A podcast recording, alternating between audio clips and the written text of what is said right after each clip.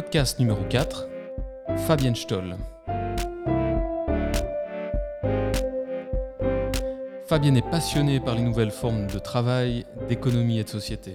Parfaite bilingue, elle propose son expérience de 13 ans dans le domaine de la communication, du conseil en nouvelles formes d'organisation ou encore coaching individuel. Vous écoutez le podcast du Collab, un espace de coworking fribourgeois. Mon nom est Philippe Lang. Bienvenue.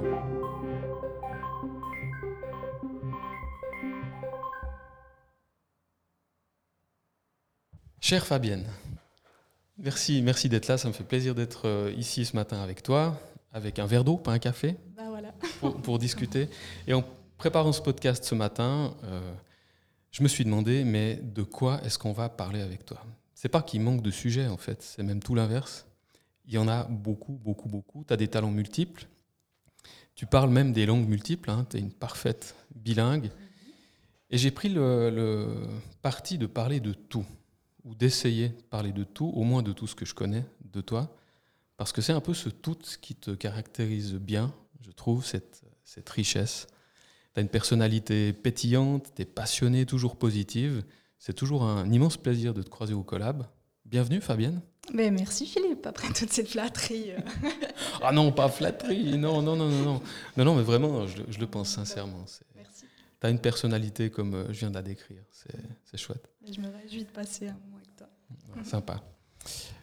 Euh, ça devient gentiment une habitude euh, dans les podcasts, quoi qu'on est qu'au quatrième. Il y a un invité, on a envie de savoir qui tu es. Tu pourrais nous parler de toi, nous faire une petite bio, nous parler de tes études, de ton parcours jusqu'à présent? Mais avec plaisir. Alors Fabienne, fribourgeoise bilingue, Boltz. Donc euh, si je drift un petit peu. Ah, je Ah, t'es vraiment une bonne. Ah, J'ai des parents qui ont grandi euh, en Basse-Ville. Ah ouais, Du coup, euh, autour de la table, on parlait souvent le Boltz. ah oui. Donc tu commences en français, tu finis ta phrase en allemand et compagnie et vice-versa. Ah, il y a des choses qui se mettent en place là, du coup, place. je comprends plein de choses. Du coup, s'il y a un petit mot en allemand entre deux, ça sera du Boltz. Ouais, D'accord. Donc voilà, fribourgeoise, j'ai grandi à Fribourg, Grand Fait, euh, quartier du Jura, Tory. Après, j'ai poursuivi mes études sur Fribourg en bilingue dès que possible, donc Collège Saint-Michel, Mhm. euh, université, bachelor. Et puis j'ai poursuivi. euh, Enfin non, j'ai vite, vite été à Berne en fait après. Je, je me rends compte que j'ai bien, j'ai, bien la bougeotte. Donc Fribourg très joli, j'adore Mhm. ma ville, j'adore cette ville. Mais euh, rapidement, le besoin de, de découvrir d'autres cultures, d'autres. euh, Mhm. Horizon, même si la Suisse est petite, euh, ça change, hein, de passer le Rochtigraben. Ouais, ouais. Et puis donc j'ai commencé à travailler à Berne assez rapidement. Après Zurich, j'ai fait mon master à Zurich également. Et puis, euh, on appeler ça, je pense d'une manière, ce sera un peu le, la nomade digitale euh, de l'ère euh, avant que ça existe. hein. Le mot, Mhm. c'était vraiment... maintenant, c'est un peu le, le hype, tout le monde est nomade digital. J'ai rapidement eu la bougeotte dans le sens où j'aimais bien justement aller vers mes mandats, vers mes projets, vers mes clients, découvrir d'autres aspects. euh. Donc voilà, pour ce qui est euh, un peu du côté géographique. Après, au niveau des études, j'ai donc... euh, là aussi, c'est assez joli, ça regroupe un peu ce que tu as dit dans l'introduction, le, le tout. C'était assez difficile de choisir une voie, en fait. Que faire de ma vie hein, Mhm. La fameuse question au collège. Ah bon, tu fais l'uni Ok, super. Et puis euh, là aussi, donc, euh, est-ce qu'on va dans la voie un peu côté HEG, économie? Est-ce qu'on fait euh, vraiment des études? Et puis là, ce qui était hyper intéressant dès le début, c'est que j'ai choisi une combinaison assez atypique. Enfin, c'est ce qu'on me dit souvent. Tu me dis, ah, quoi? T'as fait quoi comme étude? Donc ça, c'était un, bachelor en, communication mélangé à de l'informatique de gestion et de la sociologie. Donc assez, là aussi, au niveau des, de- du regroupement, hyper cool. Enfin, Ouais, hyper cool. ouais, ouais. Ça démontre un peu mes, Tes facettes. mes facettes. Et puis, euh, le master, je l'ai fait en business communications et en, en gestion à Zurich. D'accord. Et Donc, tu as fait l'université à Fribourg aussi Oui. Et là, tu avais étudié quoi Donc là, c'était justement les trois branches. Enfin, les- les trois branches que t'as euh, décrites. Voilà, le bachelor en, en communication et, et tout ça. D'accord. Et ensuite, tu t'es mise à ton compte directement Non, alors ensuite, travaillé euh, j'ai toujours travaillé en parallèle des études. Ça aussi, c'est quelque chose qui était, qui m'a toujours été, ça a toujours été très important pour moi de, de- d'avoir ce côté pratique. hein. Donc le côté euh, stratégie, concept, euh, c'est quelque chose que j'adore, mais, mais de le mettre en œuvre. Donc de, de- de- de se dire, bah voilà, je suis pas juste entre guillemets étudiant ou étudiante. j'apprends une matière X, Y, mais j'ai mhm. envie de l'implémenter, j'ai envie de voir ce que ça donne sur le terrain. Donc assez rapidement, j'ai déjà au collège, en parallèle bah, à l'Uni de toute façon, j'étais assistante à l'Université de Fribourg aussi en informatique de gestion, mhm. j'ai fait un stage d'une année à la Confédération, plein de petits, petits jobs en fait pour voir ce, ce que ça donne dans la pratique. Ce côté très pratique. Euh, donc voilà, ça c'est un peu pour le, le côté euh, implémentation. Donc je suis quelqu'un qui aime bien ce côté euh, structuré, chaotique, créatif, mais qui aime aussi avoir ce côté qui valide, qui, valide, sur le terrain que tes idées elles, tiennent la route, quoi. Que c'est du bon sens en fait. Moi je. C'est exactement je, ça. Je trouve que tu as tout à fait raison. Donc j'ai commencé ensuite mon on va appeler ça premier grand job officiel, c'était en, tant que consultante en communication à Berne, dans mhm. une agence. Et puis en parallèle, donc j'ai fait mon master à Zurich. Là aussi, l'idée d'avoir euh, cette validation sur le terrain, donc c'était assez, assez incroyable, c'est génial parce que c'est des études en parallèle. Donc tu vas, tu vas au cours vendredi, samedi, dimanche, lundi, tu arrives en agence et puis tu as, un tas de nouvelles idées, de nouvelles choses que tu peux implémenter, tester sur, euh, sur des projets clients. Euh, donc mhm. c'était hyper, hyper enrichissant aussi.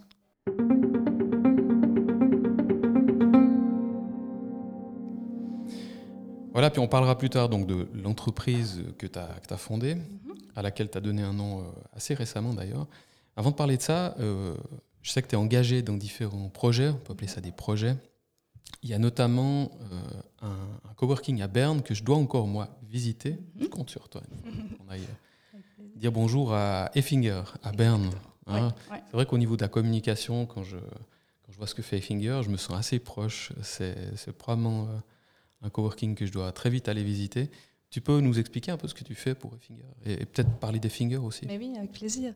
Donc ça, ça, rejoint un petit peu euh, mon côté, comment dire, j'aime bien les choses qui sont vraiment basées sur des valeurs. Donc on, part sur un principe de, personnes, de gens qui s'engagent pour un, projet, pour, euh, pour une entreprise, pour un collectif qui a vraiment des valeurs assez, assez fortes et qui vivent ces valeurs au quotidien. Donc c'est pas quelque chose que, euh, si, si, si, tu veux, c'est pas quelque chose qu'on on a juste mis sur papier et puis voilà, on l'a mis dans, une petite, euh, dans un petit tiroir. C'est vraiment quelque chose que tu vis au quotidien et c'est ce que je recherchais un petit peu dans, dans ma façon. Donc avant, j'ai thématisé un peu le projet du, du nomade digital. Donc vraiment d'avoir aussi un collectif ou de, de gens, d'entrepreneurs, de créateurs, de, de de, personnes qui ont envie de s'impliquer pour des projets, qui ont envie d'aller de l'avant, qui regroupent un peu cette mentalité. Parce que moi-même, mhm. j'ai aussi cette envie, cette passion de faire bouger les choses dans, tous les sens du terme, hein, ou dans tous les sens du terme de la durabilité. Euh, et donc, je recherchais un petit peu un, collectif comme ça. Et je suis tombée sur ce fameux Effinger, qui existe depuis quelques années maintenant.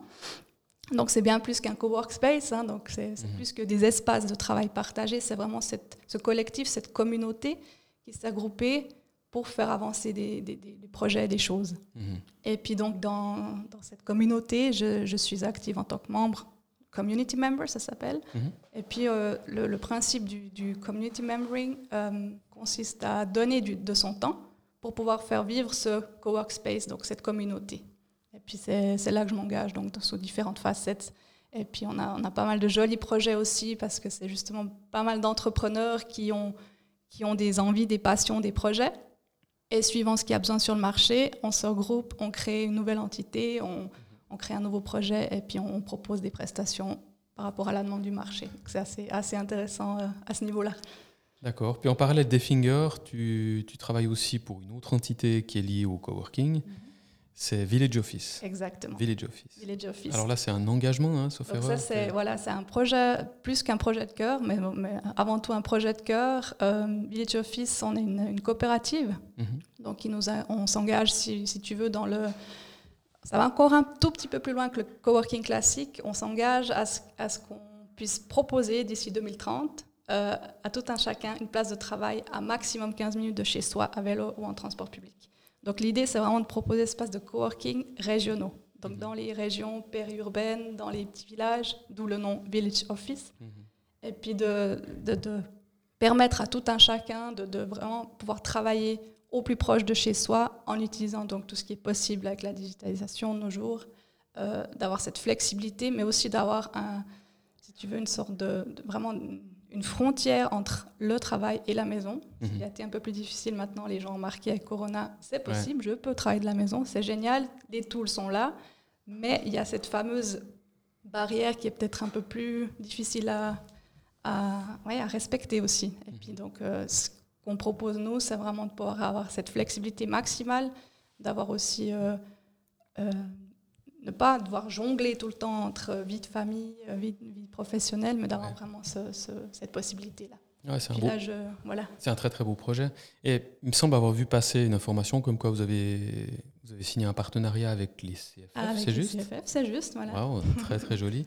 Et donc ça va dans le sens de fournir en 2030 une place de travail à, à 15 minutes maximum de Exactement, tout un chacun. Puis donc là, on, on reprend l'idée de, de- si tu veux, il y a beaucoup de, de petites gares abandonnées ou de- de- de- d'espaces. les CFF ont beaucoup d'espaces qui- qu'ils n'utilisent plus ou moins. Mhm. Et puis là, c'est aussi l'idée de revaloriser donc, ces espaces qui sont dans, tout au long de, de- des lignes des CFF dans les villages. Et puis là, ce qui est, ce qui est génial aussi, c'est ce qui regroupe un petit peu ce que, ce que j'aime faire, c'est que c'est tout des, des- des projets participatifs.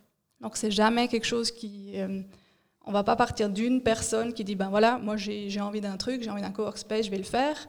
C'est quelque chose qui, qui se crée dans un mouvement participatif. Donc s'il n'y a pas le besoin dans ce fameux village X ou Y, s'il n'y a pas euh, l'engagement de personnes sur place, donc l'idée c'est aussi de valoriser- revaloriser un peu l'économie lo- locale, hein, donc d'utiliser cette force qu'il y a sur place, ces, ces compétences, euh, ces engagements de personnes qui veulent peut-être euh, s'engager mais qui ne savent pas par où commencer ou qui en ont un petit peu marre de ces engagements classiques au niveau ah, je m'engage pour la Mhm. commune ou une association X, mais il n'y a pas de retour. Donc là aussi, c'est de donner vraiment un projet très concret Mhm. et puis de grouper ces gens qui ont envie d'aller de l'avant, puis de, de créer cet espace et puis de les, de les coacher en fait. Donc les accompagner dans ce processus de création de, de co-workspace. Donc ça veut dire que si quelqu'un nous écoute et dans un village dans lequel il y a euh, une ancienne gare qui est un petit peu euh, laissée pour compte, il peut vous contacter peut-être pour participer à ce projet Ouais. local et puis peut-être euh, Ouais. voilà, animer, en tout cas gérer, co-gérer avec votre expertise Exactement. un espace de travail Ouais. proche des gens Des gens. bientôt, Exactement. 2030. C'est exactement ça. Excellent.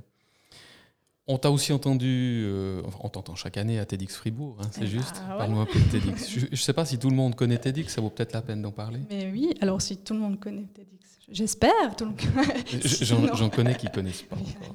Mais ça, Pro- ça- Prochaine date, ah, ouais, tedxfribourg.com, si jamais pour les gens qui ne connaissent pas. Euh, bah, TEDx Fribourg, ça fait quoi? Trois ou quatre ans, sauf erreur, que je m'implique. Donc c'est un projet, peut-être juste pour, euh, pour clarifier un peu, donc j'ai pas mal de projets euh, où je m'engage. Donc c'est pas des bénévolats, mais c'est surtout un engagement au niveau du temps, des compétences, qui est Mhm. aussi hyper intéressant en termes de modèle économique. Donc c'est pas juste euh, sur mandat et puis tu es payé à la fin du mois ou à la fin du mandat, etc. Donc c'est aussi des, un, un- prendre et donner un peu au niveau de- des compétences. Et TEDx Fribourg, c'est un magnifique projet. Donc l'i- l'idée de, de base, c'est de, de proposer une, une plateforme en fait à des gens pour pouvoir partager leurs idées, leurs projets, que ce soit au niveau de l'innovation, soit au niveau des démarches, d'oser faire le pas. Donc qui ont quelque chose à raconter, on leur donne quelques minutes. Euh, c'est pas beaucoup, c'est un petit temps limité sur une scène pour pouvoir partager ses idées euh, avec le public fribourgeois justement. Et ça, c'est assez impressionnant. C'est un mouvement qui, qui est né aux États-Unis, qui, voilà, qui, entre-temps, euh, il y, a, il y a tout ce qu'il faut sur, sur Internet. hein. on, peut, on, peut revoir, on peut visionner tous les TED Talks, ça s'appelle un TED Talk, donc les, les personnes qui viennent sur scène et qui font leur, euh, leur talk. Euh, tout est enregistré, tout est en ligne, donc l'idée aussi de partager ses idées, donc euh, Mhm. de, de- de créer, donner envie peut-être aussi un petit peu de une impulsion, une motivation. Et c'est ce, ce qui m'inspire donc dans ce projet-là, donc, donc dans mon engagement pour TEDx, c'est vraiment de pouvoir donner une plateforme à des gens pour pouvoir justement inspirer, motiver d'autres gens à faire le pas, à, à créer leur propre projet, à aller de l'avant, à, à s'engager pour quelque chose. En tout cas, c'est un immense plaisir chaque année de venir à, au TEDx. Mais merci. Question pour l'édition 2020. Est-ce Est-ce qu'elle qu'il a en lieu est? Est-ce qu'elle aura Alors, lieu? on y travaille avec plein, plein, plein, avec tout cœur. il, y aura, il y aura tout soudain, tout bientôt des news à ce projet, euh, par rapport à ce projet-là. D'accord. Et puis, euh, ça se fera au courant du mois du juillet. euh, on va communiquer tout, ce- tout ce qui se passe. On- Est-ce qu'on peut déjà savoir s'il y aura de toute façon un TEDx, mais peut-être un TEDx digital à distance Alors, Ou alors est-ce que ça, ce, sera, ce sera en présentiel ou, ou pas? Alors, il y aura de toute façon quelque chose. Et puis, euh, le reste, ça sera surprise. Bon, on se réjouit alors. Ben, merci. Et puis, euh, ben, on ne peut pas euh, parler des projets dans lesquels tu t'engages sans dire que tu t'engages aussi un peu pour le collab. Tu nous aides à définir une, une stratégie de communication, trouver nos valeurs. D'ailleurs, on a une séance bientôt et je me, je me réjouis. Voilà.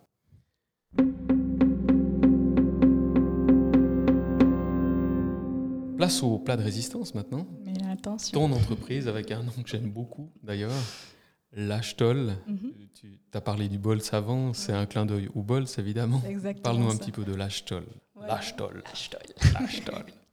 Donc un petit jeu de mots aussi par rapport, enfin un petit clin d'œil au Bolt, mais aussi peut-être euh, au niveau, euh, comment dire, il n'existe pas de, de- de- d'expression similaire pour, pour les femmes. Donc c'est quelque chose qui est souvent utilisé, euh, ah le, le lang, hein, le, Le- le, l'Achtol, ou- mais il n'existe pas l'Achtol. Donc je me suis dit allez, ça c'est un petit clin d'œil à mon côté. euh, on peut appeler ça féministe, mais Ouais. niveau de- hein, on est d'accord. Les origines Voilà, les origines aussi. Et puis, euh, donc l'Ashtol, euh, donc le nom l'Ashtol n'existe pas depuis longtemps, depuis 2019. Euh, mais mes engagements en tant qu'indépendante, ça fait donc quelques années que je suis déjà en tant que Fabienne Stoll sur le marché euh, Ouais. pour différentes prestations. Voilà. Et puis, donc l'Ashtol a, a vu son jour, ou est né en, en 2019. Et puis, euh, ça s'est un petit peu goupillé dans le sens où j'ai aussi eu besoin de, de, de focuser un peu, dans le sens où j'ai beaucoup de passion, beaucoup de, on peut appeler ça des compétences ou des, champs de compétences différentes.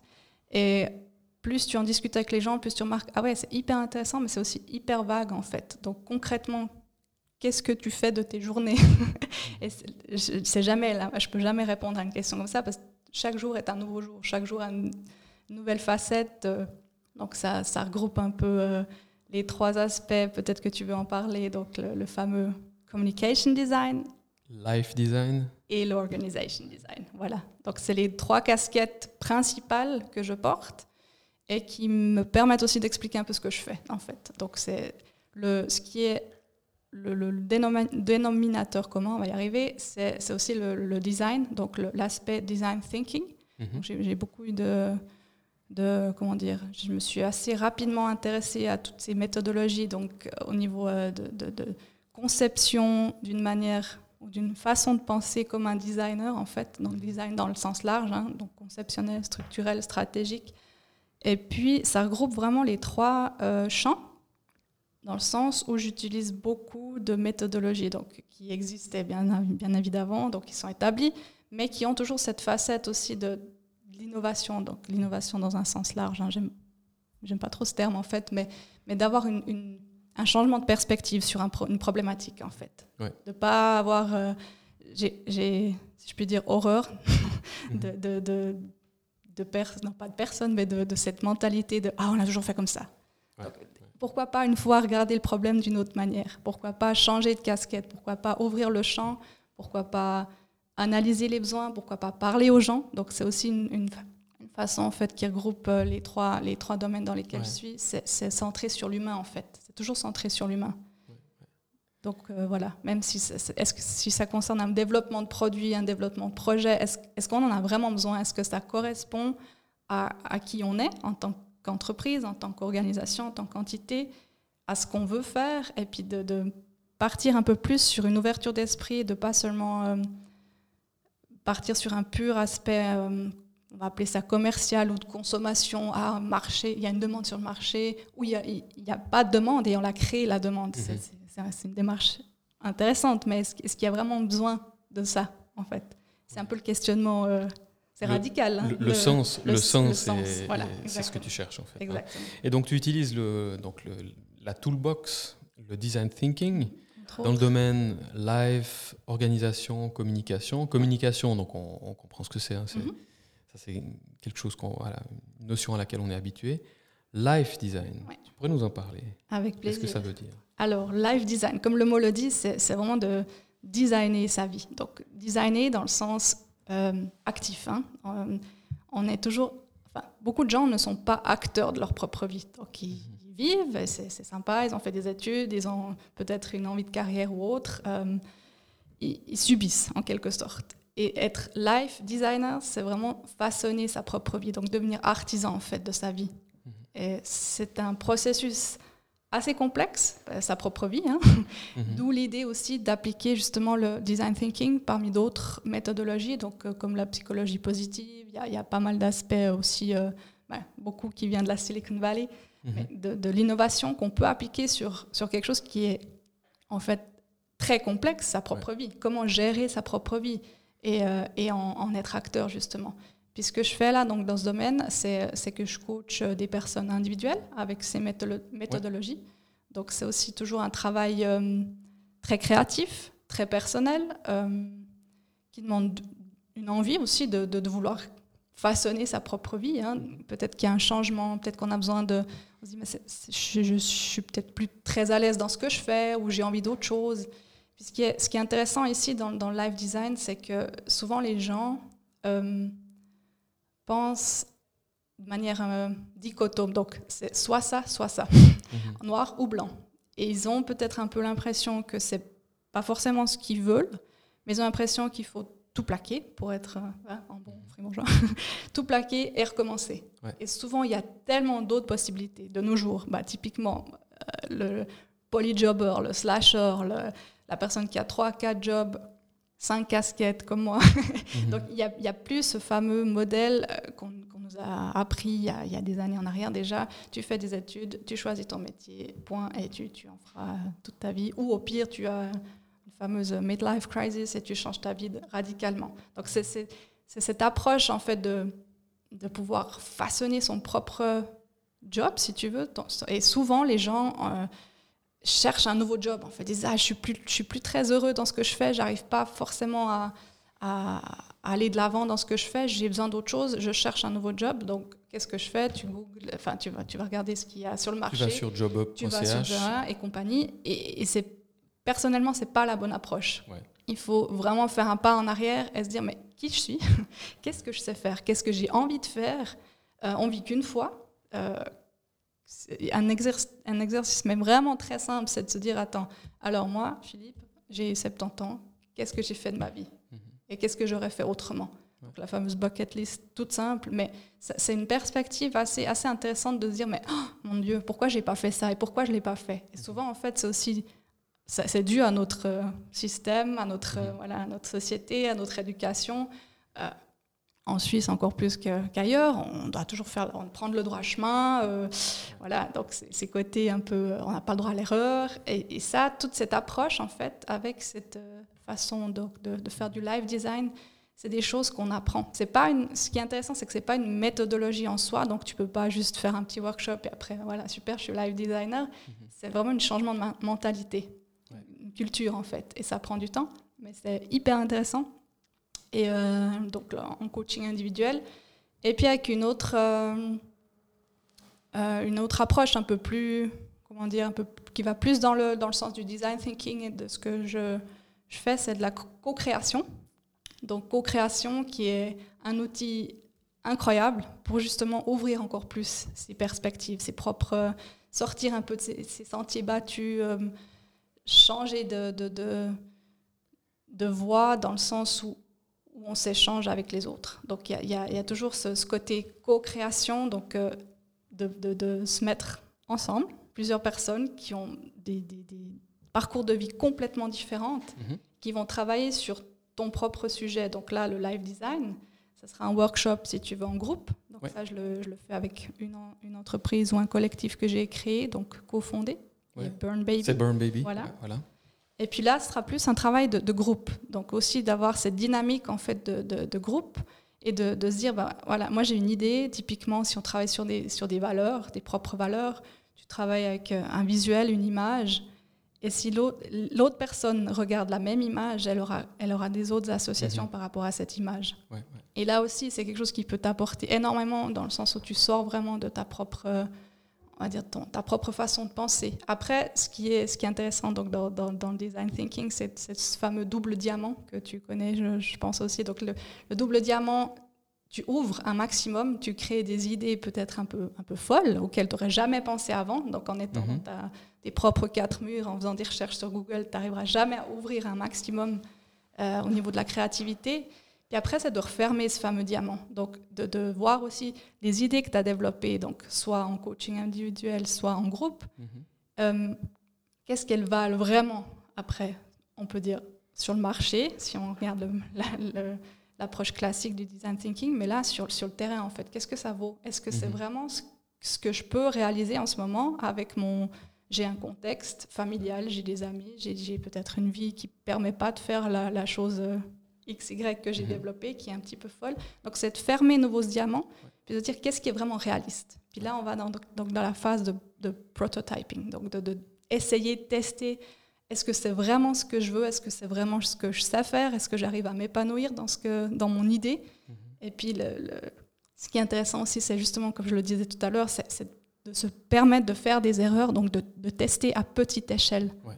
Ce fameux live design. Au lieu de tout chambouler, de dire, voilà, c'est noir ou blanc, tac, je change tout, j'investis euh, un montant XY pour faire de nouvelles études, ou je, voilà, je claque tout. Euh, de se dire, ben non, c'est peut-être pas la bonne approche.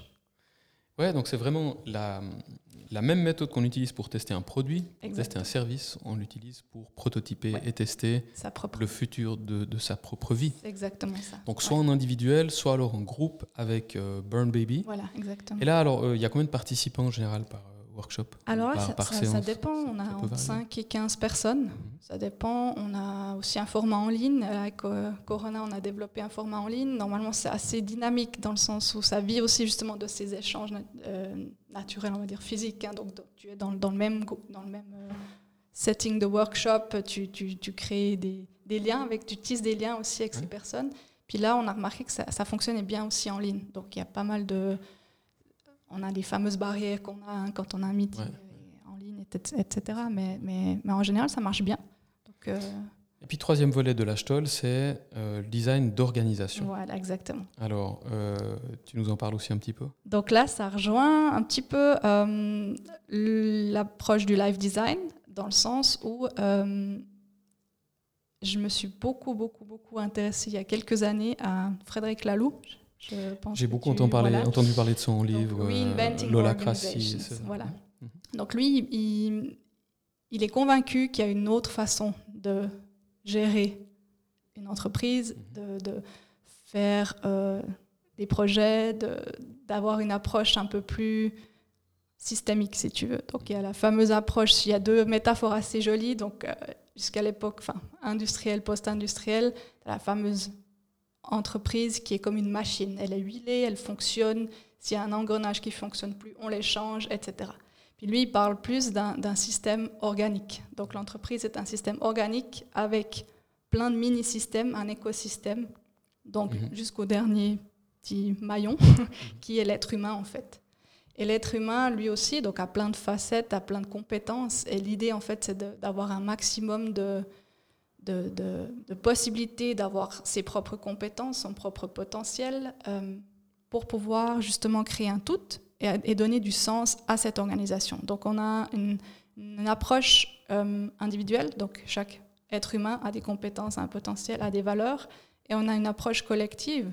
L'idée, en fait, de, de, de- de mon approche aussi au niveau du, du organization design, c'est de pouvoir accompagner des entreprises, des entités, des teams dans la recherche de ce, pas ce sens commun, en quelque sorte, ce, fameux pourquoi, la raison d'être, pour pouvoir ensuite euh, tourner autour de cette raison d'être. Donc c'est toujours quelque chose qui se passe de, l'intérieur vers l'extérieur et pas l'inverse. Donc c'est pas le, en quelque sorte le, marché qui dicte, ou encore pire, si je puis dire, une, organisation très très pyramidale, donc hiérarchique, quelqu'un qui décide euh, tout en haut et puis qui, qui ne connaît pas forcément euh, le, le- Mhm. le projet X ou Y ou qui, est- qui est un peu mal placé pour. euh, Donc, tu n'es pas une consultante qui arrive avec une méthode toute faite, euh, qui, qui explique aux entreprises comment s'organiser. Tu n'es pas là pour. euh, Non, jamais. Pour Et les je, valider, je suis convaincue que c'est pas la bonne approche. C'est c'est Ouais. aussi quelque chose qui, qui se fait de manière donc très individuelle, très participative. Et puis la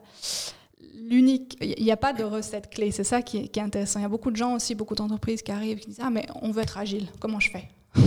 Point. Mais alors, on commence par la définition. Qu'est-ce qu'être agile?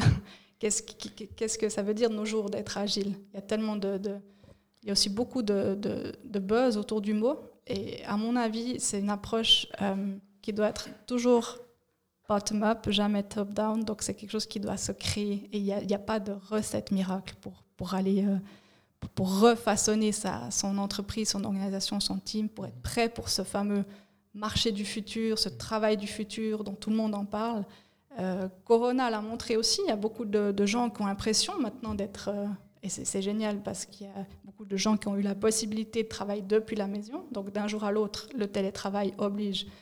Ça fonctionne, hein. peut-être dans des entreprises qui, euh, on va dire, qui ont qui était un peu contre le fameux télétravail, donc une mm. culture plus, plus restrictive ou plus, plus, plus contrôlée aussi. Puis là, c'est une culture euh, beaucoup basée sur euh, la confiance, la transparence, mm. mais qui laisse aussi tout un chacun euh,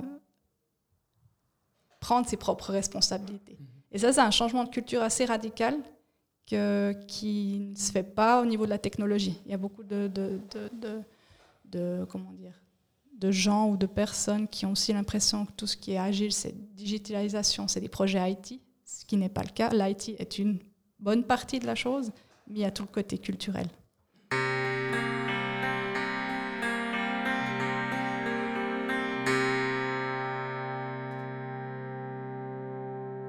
J'ai commencé par dire que tu étais multifacette, que, tu travaillais dans, dans, toutes sortes de domaines, qu'il y avait une richesse.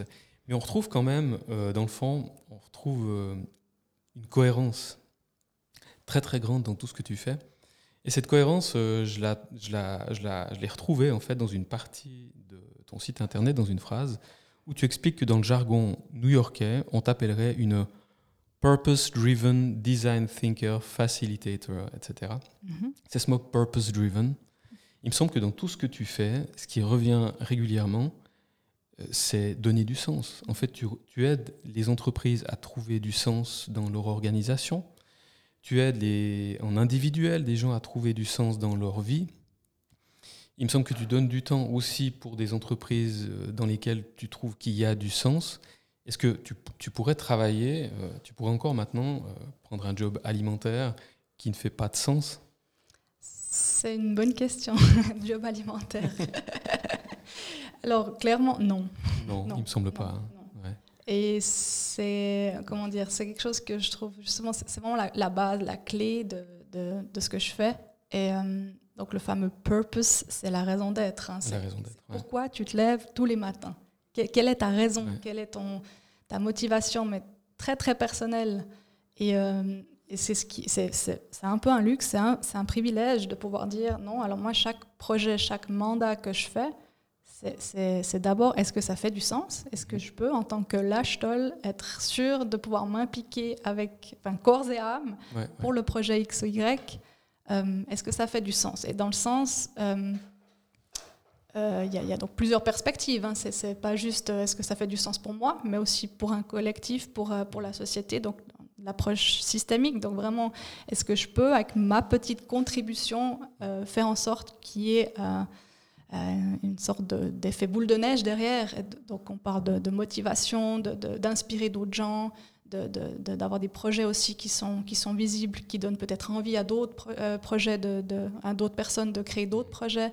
Donc c'est toujours cette question de sens ou de, durabilité dans les trois dimensions. Donc tu as, le côté écologique, euh, sociétal, mais aussi économique. Donc est-ce que ça fait du sens? Voilà, Fabienne, on va en rester sur, euh, sur la notion de sens. Je pense qu'il te caractérise bien. Merci d'être venu euh, pour ce podcast du Collab numéro 4. Euh, c'est toujours un plaisir de te croiser dans les couloirs du Collab. Et puis, bonne suite. Merci beaucoup. À bientôt. Salut Fabienne. Ciao.